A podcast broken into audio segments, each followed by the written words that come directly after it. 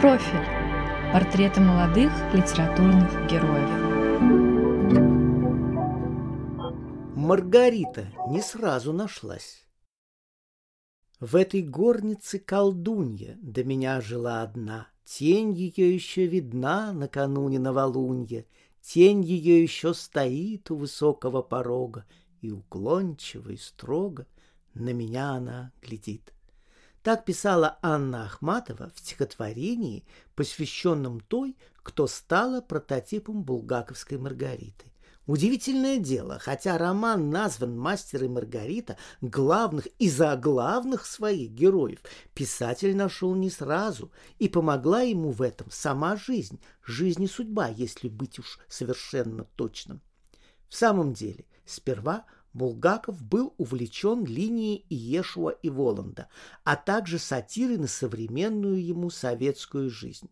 Но какой же роман и без любовной линии? Читатели, а читательницы особенно заскучают.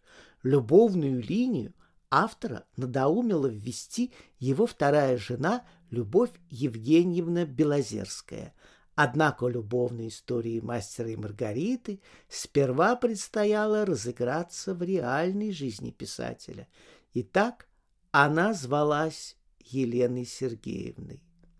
С начала 1920-х годов Елена Сергеевна Нюрнберг была женой видного советского военного деятеля Евгения Александровича Шиловского, в отличие от огромного большинства советских гражданок тех лет, красная генеральша Шиловская жила безбедно и внешне беззаботно. И все же, цитата, Иногда на меня находит такое настроение, что я не знаю, что со мной делается. Я чувствую, что такая тихая семейная жизнь совсем не по мне. Ничего меня дома не интересует, мне хочется жизни. Я не знаю, куда мне бежать, но очень хочется.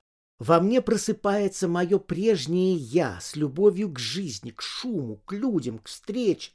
Я остаюсь одна со своими мыслями, выдумками, фантазиями, неистраченными силами. И я или в плохом настроении сажусь на диван и думаю, думаю без конца, или, когда солнце светит на улице и в моей душе, брожу одна по улицам писала Елена Сергеевна сестре еще в 1923 году. Встреча с Булгаковым, а, впрочем, пускай о ней опять расскажет сама Елена Сергеевна. Цитата. Это было в 29 году в феврале на Масляную. Какие-то знакомые устроили блины. Ни я не хотел идти туда, ни Булгаков, который почему-то решил, что в этот дом он не будет ходить. Но получилось так, что эти люди сумели заинтересовать составом приглашенных и его, и меня. Ну, меня, конечно, его фамилия. В общем, мы встретились и были рядом. Это была быстрая, необычайно быстрая, во всяком случае с моей стороны, любовь на всю жизнь. В романе портрет Маргариты словно списан с мадам Шиловской в тот же вот вечер.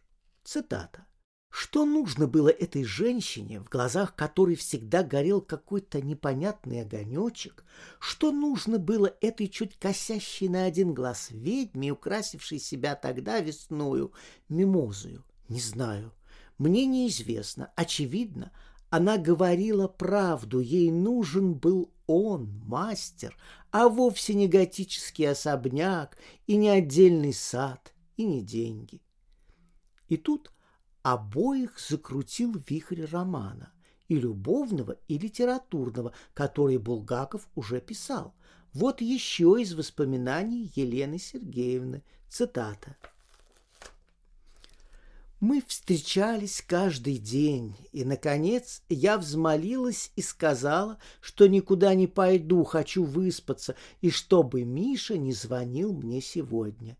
И легла рано, чуть ли не в девять часов. Ночью было около трех, как оказалось потом. Оленька, сестра Елены Сергеевны, которая всего этого не одобряла, конечно, разбудила меня. «Иди, тебя твой Булгаков зовет телефону». Я подошла. «Оденьтесь и выйдите на крыльцо», — загадочно сказал Миша и, не объясняя ничего, только повторял эти слова. Под Оленькино ворчание я оделась и вышла на крылечко. Луна светит страшно ярко, Миша белый в ее свете стоит у крыльца. Взял под руку и на все мои вопросы и смех прикладывает палец к рту и молчит. Ведет через улицу, приводит на патриаршие пруды, доводит до одного дерева и говорит, показывая на скамейку. Здесь они увидели его в первый раз. И опять палец у рта, опять молчание. Потом пришла весна, за ней лето, я поехала в Есентуки на месяц. Получала письма от Миши. В одном была засохшая роза, и вместо фотографий только глаза его, вырезанные из карточки. С осени 1929 года, когда я вернулась, мы стали ходить с ним в Ленинскую библиотеку. Он в это время писал книгу. Елена Сергеевна стала для Булгаковых домашним человеком, подружилась с его женой Любовью Евгеньевной Белозерской. Под давлением мужа Елены Сергеевны Шиловского Влюбленные расстались, как казалось им навсегда. Это случилось в конце февраля 1931 года.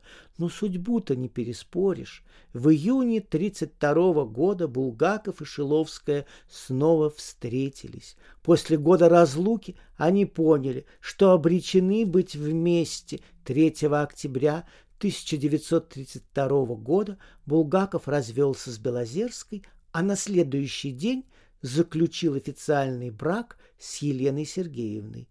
За все годы брака с ней у них не было ни одной ссоры. Елена Сергеевна стала не только любимой женщиной и музой писателя, но и его литературным агентом, секретарем, помощницей в работе. Она все сделала, чтобы главный роман Булгакова «Мастер и Маргарита» пришел к читателям, хотя случилось это уже лишь в середине 60-х. Такова жизненная канва истории Маргариты, а литературная основа образа. Ее тоже не следует забывать. Из литературных источников обычно называют, кроме Маргариты из Фауста, двух персонажей французского ренессанса – Маргариту Наварскую, известную писательницу, и Маргариту де Валуа, знаменитую королеву Марго. Королевами были обе, вот почему и Маргарита в сцене бала у Воланда выступает как королева. А сам бал отчасти навеян впечатлениями Булгакова от грандиозных экстравагантных приемов в Москве, которые давал в 1930-е годы американский посол Буллит, и на которых Булгаковы тоже бывали. Фантазия и реальность так тесно переплетены в романе, что в Москве немало мемориальных мест, которые связаны именно с фантазийной составляющей книги. Например, будучи женой Шиловского, Елена Сергеевна жила в особнячке помнившим еще Наполеона, а вот Булгаков свою Маргариту поселил в более свежем здании, зато и больше отвечавшем романтическому настроению всей этой истории. Считается, что прообразом дома Маргариты послужил так называемый «дом Листа», особняк в готическом стиле в Глазовском переулке, архитектор Кекушев – Образ Маргариты сложен и по-своему противоречив.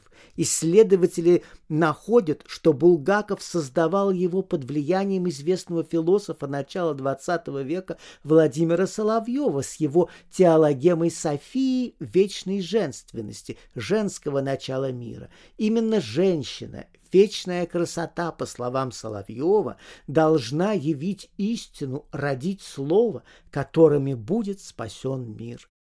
Собственно, это Маргарита спасает мастера, а ее милосердие трогает даже Воланда.